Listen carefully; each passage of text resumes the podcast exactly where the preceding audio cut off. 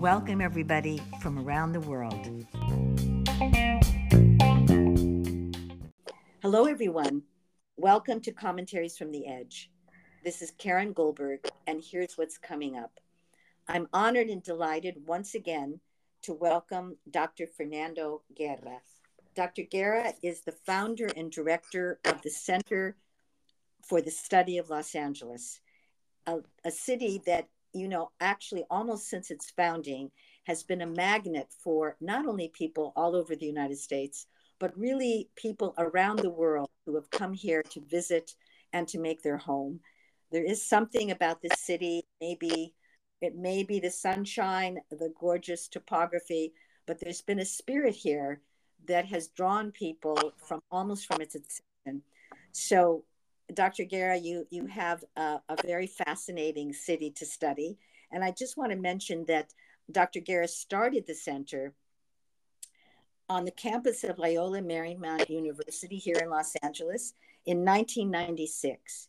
And it was in response to the uprising, the citywide uprising here, that had to do with the exoneration of police officers in the Rodney King beating and really was a, very uh, dramatic and crisis point for the city of Los Angeles in our racial tensions here.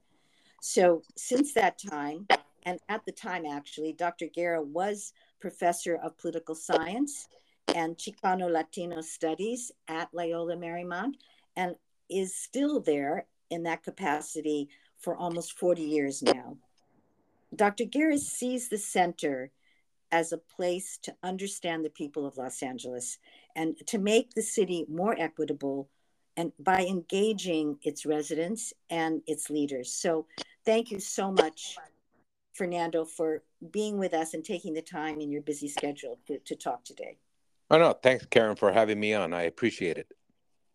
And, you know, we want to kind of recap where we left off when we last talked. It was, uh, I believe it was, you know, last fall, early fall. And, you know, it was interesting because I think many listeners may have been surprised at the very end of that conversation because you emphasized how much that this is a city of optimists, that there is a feeling of optimism here presently and for the future. And and you were talking a lot about how the center really has been able to use its data to uh, support our leaders in making policies and, and in creating laws, which is, you know, really become a very important part of the operation of the city.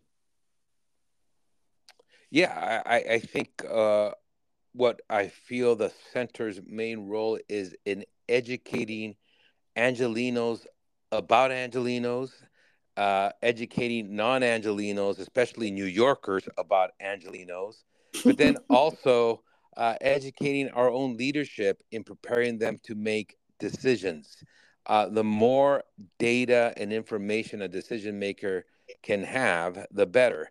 Not that our data is going to be the only thing, and sometimes not even the major uh, bit of information that they take into consideration, but that it plays a role. And so we try to better position leaders, not only in government, in nonprofits, corporations, um, and, and at, at every aspect to make more informed decisions. So which which in fact you know i would say with the advance of technology the dat the idea of using data i mean i think that became something that people suddenly felt that oh here is the data that really is beyond what my opinion might be my prejudices might be right my political point of view but here's the hard data which yeah. um, I think has been a great contribution, what you're talking about. Right. I mean, as you said, not the only one, but certainly can be, um, you know, to help in, in a deciding factor of which direction people decide to go. But, you know, I have to ask you, since you mentioned it, why did you mention to help New Yorkers? uh, you know, it's uh, it's not unusual for um, these type of stories where the New York Times, which is you know really become our national newspaper, and they do have a bureau here in California and in Los Angeles, and the individual or individuals sometimes who rotate through that office they always uh, when they first get here end up writing a story about uh, los angeles and what and their their impressions. And it's always interesting the, that they're really looking at it from a new yorker perspective using their lens using their biases to judge and to assess angelenos and of course never do never does the city or its politics or its business or its real estate or its nonprofits or whatever hold up and are as quote unquote good as what's going on in New York. And my response is always, well, you're looking at it, you're looking at it as though it was supposed to be working in New York, and it's a different, completely different.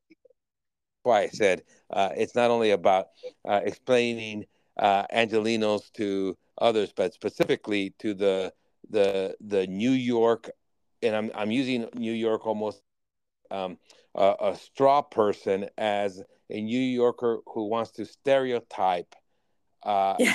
Angelenos as a certain way.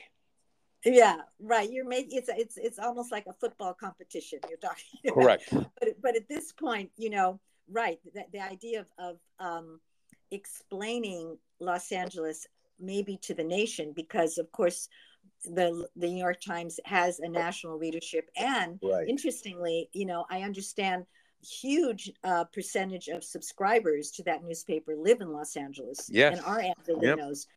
So, um, so there's yeah, and and I think you know just to be prejudiced on myself, uh, sitting here in Los Angeles and a native of the city, they I think they're becoming jealous of us because of the way in which uh, we're more and more a more exciting and global center, really, in, in some ways. So the center has a lot to study. And one of the things we wanted to look back on today is what happened in 2022 with, you know, I don't know if we can overestimate the amount of political changes that came out of the, the midterm elections. Do you think do you think that the political changes are profound? Oh, I do think so. I mean, I think this election saw the um, the the new voters catch up in terms of the elected officials um, as uh, certain voters uh, emerge. It takes a while for them to have a impact in terms of the numbers and and you saw that impact come full force this past election. And it's not in the election of Karen Bass, although that was part of it, but in the election of numerous other individuals who are very, very progressive. Um, and so I began to start thinking about Los Angeles. It is a one party town in the conventional sense that it's heavily, heavily Democratic. I believe that um, uh, registered Republicans in the city are under 15%, actually, probably even closer to 10% than 15%. And, and so they are really not a force in city politics. Uh, and, and, so for a long time, it was the Democrats and what I would consider liberal Democrats dominating. And what you see now emerging is a counterforce, not from the right, but from the left, where it's much more progressive individuals who are pushing the liberal Democrats about their ideas. And it's not unique to LA. I mean, I think in New York, you do see someone like an AOC. Uh, and then in Seattle, you see, uh, you know, um, uh, different members of Congress and others who ha- have been elected from a very progressive perspective. Um, but it, it really came to the fore here in 22 with the election of two young Latinos were not only not liberal, but not really part of the uh, any Latino political machine or any Latino political uh, uh, group. And then you also saw it with the election of a citywide controller of a young person who, again, very progressive. That that's going to mark the beginning of this new progressive movement, which in one or two election cycles I expect to be the majority. And by the way, almost all, all, all three of these individuals that I'm talking about that got elected in 22 are also renters, not homeowners. So it's not only that they're progressive, their demographics are different, especially when you take a look at um, uh, at, at, home ownership. So it's really, um, I don't know, when I think about th- this distinction that you're making between liberal Democrats and progressive Democrats, I, I would almost say it's it's profound in the sense that the values are very different and and in a way the way you described it at one point you were saying you know the old guard versus the new guard. And i think particularly doesn't it seem to be a reflection of the latino community? Because we are a city of more than 50% latino now i believe. Um, yeah I, and, I think and, i mean yeah I, I think that's part of it but you know there's still some you know i would still we, even within the Latino community say that there's still a uh, a majority that would consider themselves liberals, not progressives. But where these progressives got elected, I think that those neighborhoods are becoming more progressive, more questioning the liberal policies that have led to you know um, uh, high home, owner, uh, ownership costs, therefore low home ownership rates and high renter rates and, and that there's just a, a, a, sense. It's not that the progressives reject the some of the ideas of liberals. It's that they um, take on the the role that that that the solutions are based more on the incorporation of neighborhoods and previously excluded groups, whereas liberals are still kind of in a sense protecting the state. And what I mean by the state is not the state of California, but but government liberals still believe in the positive role of government. Progressives say almost, and it almost sounds full circle that you know government is oftentimes not the solution, but the problem.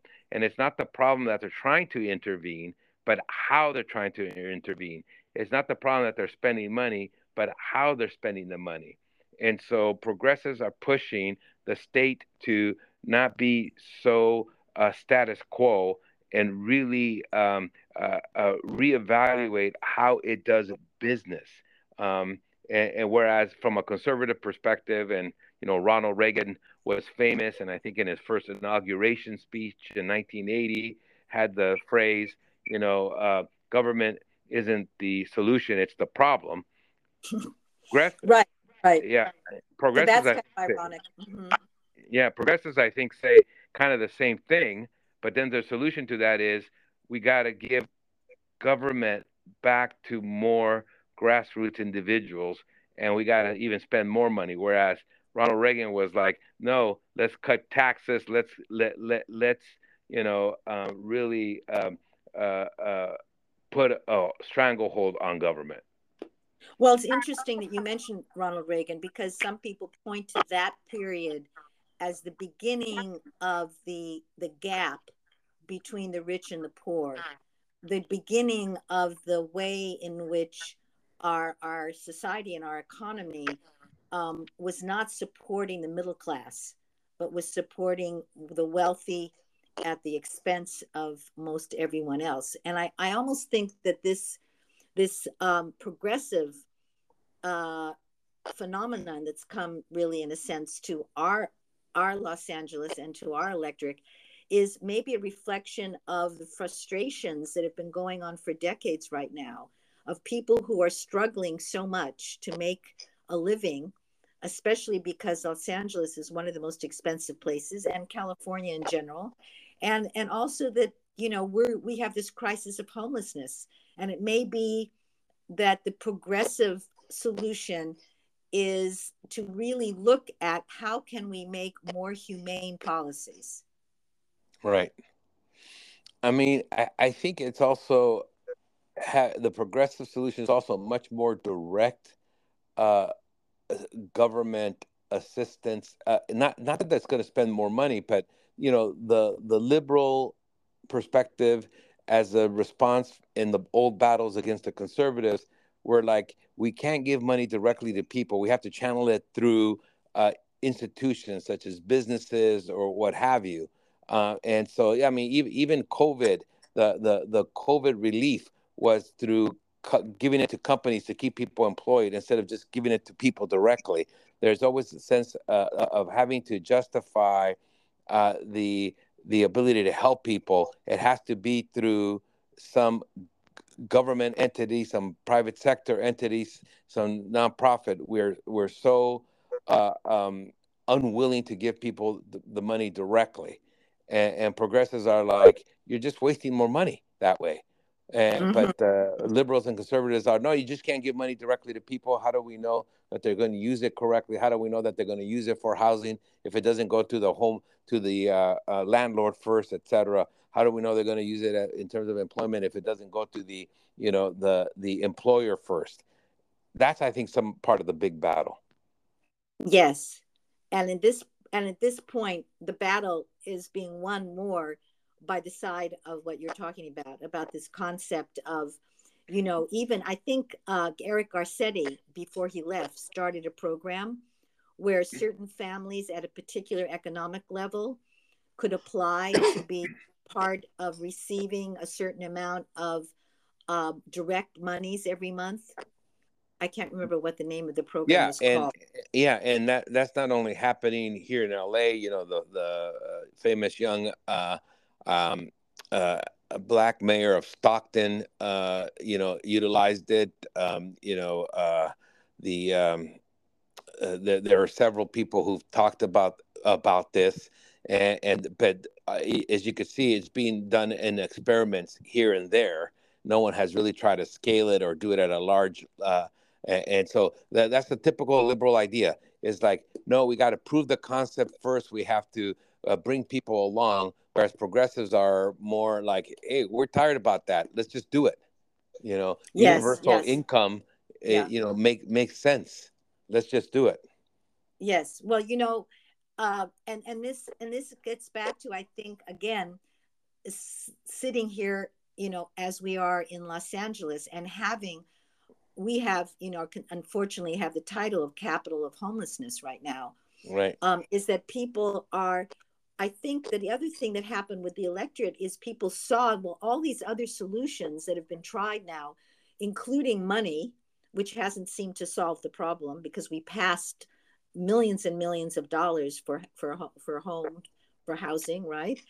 And yet we still have the growing homelessness. I think people decided they were ready to try something which many people might have thought is radical by electing people who thought we have different creative ideas of how to solve these problems yes and, and i think yeah I, I, think you're absolutely right it's a, a, a frustration sometimes that frustration manifests itself in voting for very conservative right wing but it is right here in Los Angeles. It's manifesting itself in uh, voting for very progressive candidates.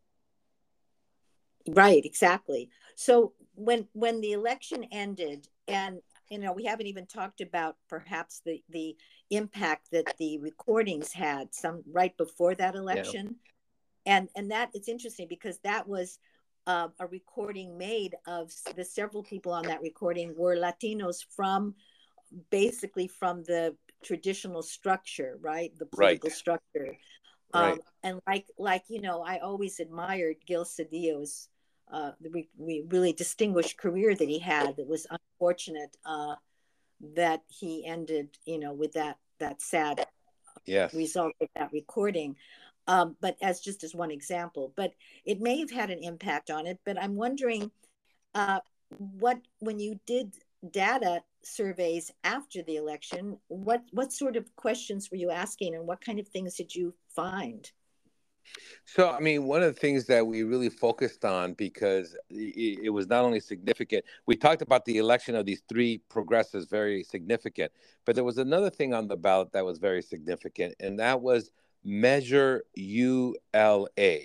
And Measure ULA, and I I'm still have to kind of fact check this, but I'm pretty sure it's the case it's the largest municipal tax increase in the history of America. Wow. Um, we in Los Angeles voted on a tax increase of a billion dollars a year. And it would tax.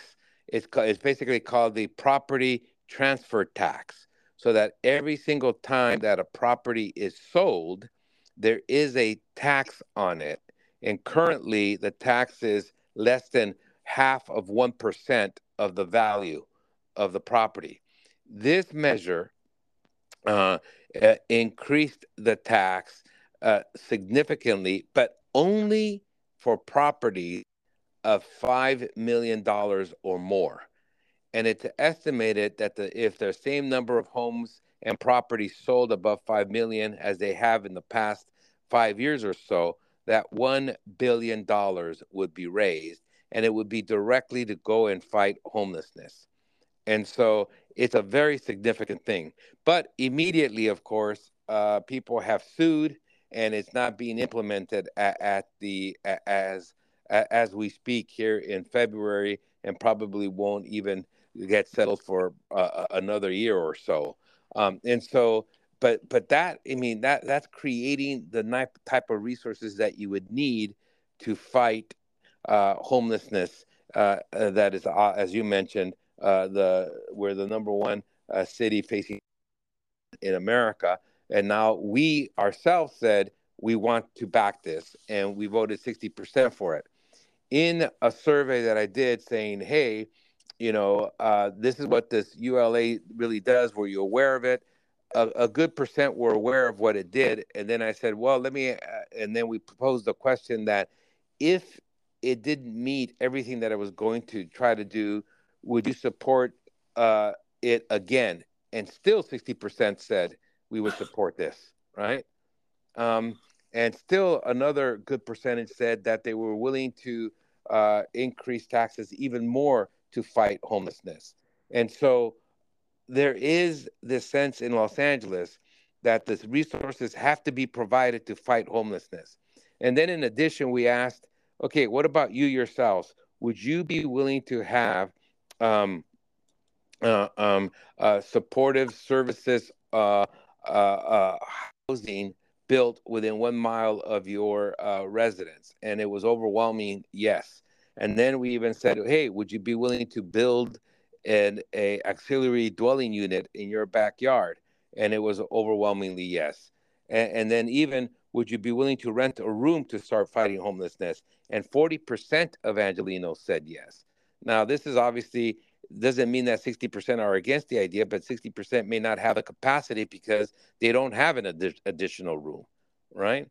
And right. so you could see that even at the individual level, Angelenos were willing to do their part to battle uh, the the homelessness in Los Angeles. You know, that's that's very, and on a certain level, it's very touching, uh, because um, if you're walking around a city and you see so much, you, you're beginning to see a mass of suffering. We're yep. talking about a mass of suffering, and you're seeing not just, not just uh, typically the stereotype idea of who is homeless. You see elderly people, you see elderly women, you see you see women, men, and children, you see disabled people, you see every kind of person that finds them you know that's living in a tent. And you you know you see it by the schools and you see it by the freeways and you see it by your supermarket. And so it, it you know there's just it's it's very touching that finally i think angelenos have come together to say we have to help our fellow residents here. We have to do it. And maybe everybody knows somebody who's one month short of becoming homeless themselves. Oh no, absolutely. They, yeah. They lose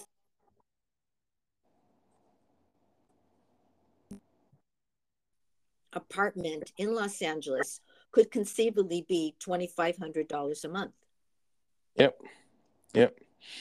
You know, so and that's a very positive result. I I consider that uh that that seems like a very positive humane response to a problem that seems to have had no solution.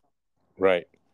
And, and part of it, of course, is is the causes of homelessness is you know um, uh, you know varied, and I think there's four major pockets of it. One is just a high cost of housing in Los Angeles. Number one. Number two, you know, mental health uh, and our, our inability to uh, deal and service individuals who are um, suffering from issues and sometimes severe issues of mental health. Um, you know, drug addiction. Again, our inability to have a infrastructure, a safety net for that, that we haven't invested in that. And then, you know, economics, as you mentioned, losing your job, not making enough money, et cetera. And, and again, other, other a- aspects of, of, that.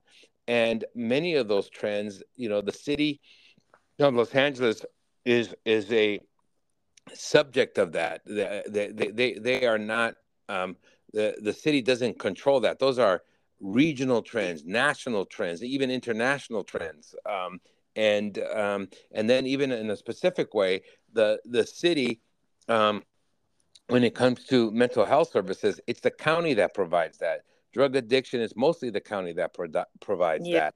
Uh, yes. Cost, cost of housing is out of the control of the city of LA, although they can pass and have passed rent control measures. Um, so all of those things so what can what can the city do? The one thing the city can do and has the legal ability to do is to build housing. And that's what it should focus on.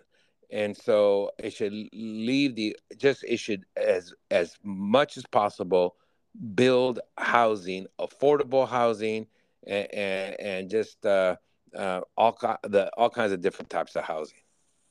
And it's you know it's bound to change that housing and the the density that it also will bring will will you know change somewhat the the flavor of the city but in in such a positive way for most people that they want like you mentioned those statistics are pretty incredible like 60% you know or even the 40% that would rent a room that they yeah. have to someone who's homeless and i hope we hope that the billion dollars would go toward also the housing of people who are suffering from the mental illness, suffering from the addiction, so that you know the housing. But see, here's a that, that's a great point, Karen. But but that can't that money can't okay, and in, in a sense that mm-hmm. because it's it, we've created such silos in government, the city cannot spend money on mental health. That's the county. Mm. Okay, uh, right. the county by uh, uh, regulation and tradition is department for the city of LA and for all most of the cities in in in Los Angeles. And so all that money has to go through that. So the county the city cannot raise money and then give it to the county.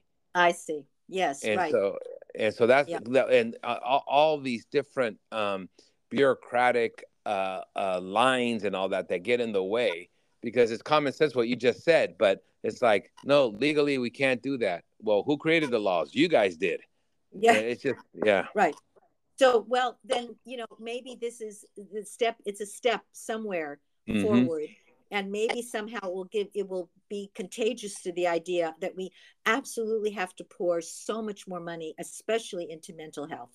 And we yeah. know that from, and that's another thing that if you did a survey specifically on that, I would imagine because of, especially what happened with the with the consequences of the COVID pandemic is that it made these problems of mental health, these problems of addiction and housing that were already here in Los Angeles and not only in this city, but many other cities, it made it even worse when COVID yeah, came absolutely. to visit. So, you know, I know your time is running out, Fernando, and um, I think, you know, we, we often say how Los Angeles and California goes is how our country goes. So we're hoping that these positive results that your this survey is showing uh, will be something that will spread to to other communities. And is there any last comment or observation you want to make about our great city? Well, yeah, I think because of the it's the stature of Los Angeles, not only because it's the second largest city in America, the largest in California, but because of the allure that it has and the positive name that it has, that that it could be a showcase for so many different things. And you know, we always tend to focus on what is wrong with cities, but there are a lot of policy successes in Los Angeles. Uh, number one, you know, we're still struggling with this, but how we clean the air in Los Angeles uh, is is a significant policy success.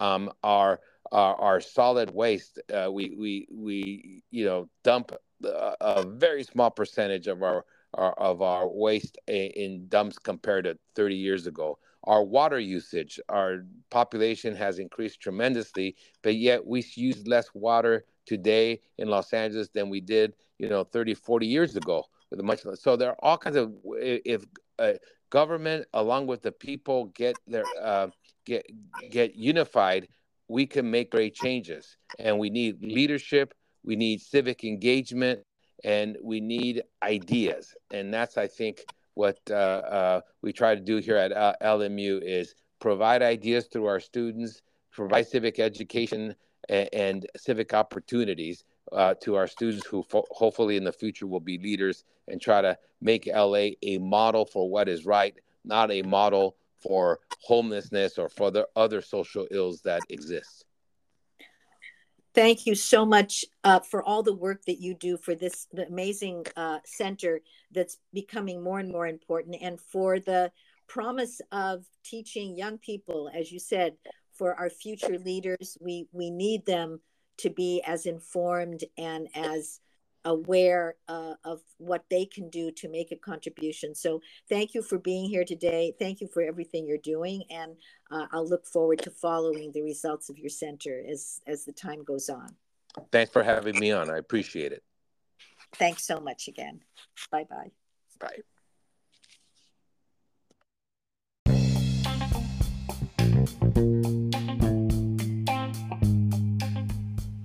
Thank you for listening to Commentaries from the Edge.